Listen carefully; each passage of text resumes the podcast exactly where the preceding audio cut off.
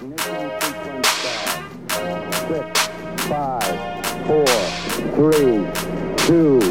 1, 0. All engine running. Lift off. This is a weekly bite-sized podcast documenting my pre-launch experience on Spaceship AUSHA. Our core mission is to make everyone's voice heard with podcaster tools, data-driven analysis, and thought leadership. At AUSHA, we'll help you propel your podcast into the stratosphere. Are you ready? My name is Kyle O'Brien, and I'm the Director of Partnerships at AUSHA.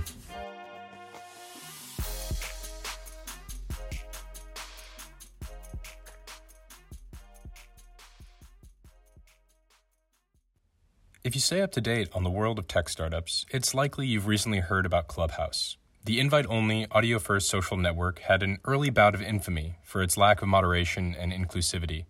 But as the app hits peak adoption, we're starting to see some new and creative ways to capture value from it. My objective today is not to discuss the ethical implications, but to study the impact of an audio-only social network on the broader podcasting ecosystem. Here's what I'll cover: how it works, how people are interacting inside of the app, and how I've used it personally. So, how does it work?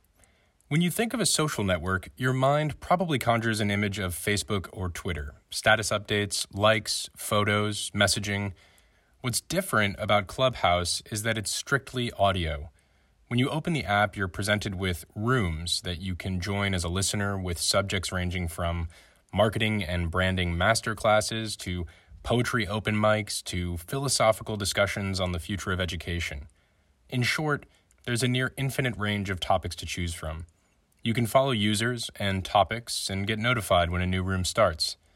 The rooms themselves feel somewhat like a webinar with hosts that moderate the discussion and the ability to join the conversation by raising your hand and getting invited to speak.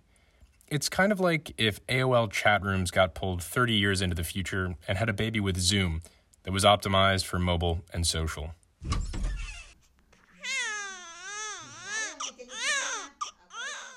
How exactly are people interacting with the tool? Well, early adopters tended to be tech industry insiders, including investors, developers, futurists, and the like. So early on, a lot of the discourse was crowded with startup speculation and investment tips. Over time, it's evolved to be pretty all-encompassing. At least on the surface, it appears there's a space for every niche you can imagine. There are, of course, the scammers and hucksters looking to sell you their get-rich-quick schemes with social media hacks and blockchain altcoin predictions. Wreck about to go and join the hodl gang. Hodl gang, hodl gang, hodl gang. Crypto gang, get the game, big gang, alt gang, light gang, cash game, blockchain. Whoa, I don't really ever buy stocks, man. Haters want to say I'm in a bubble, man. Chew them up like bubble gum. Just made a meal with my pocket change. But by and large, there are some interesting rooms and some impressive thought leaders willing to partake in the dialogue. How have I used it? The initial appeal for me was the mainstream adoption of an audio-first social platform. In an age where our opinions are limited to 140 characters and our decision-making driven by swiping left or right, I found it fascinating that there was an overwhelming support for what on the surface seems like a fairly analog method of communication. So far, I've mainly dropped into rooms that are focused on podcasting and audio professionals, primarily in an effort to network with peers and rub virtual shoulders with industry leaders. What's striking with the audio chat rooms are the parallels between a live radio show or a podcast. Things that stand out are the intimacy of the spoken word, the spectrum of the experience from passive to participative, and the level of engagement on esoteric and established topics alike. As with all new phenomena, there is quite a bit on the horizon. Already, some have speculated the demise of podcasts in favor of social audio with articles titled, "Is Clubhouse the Podcast Killer?"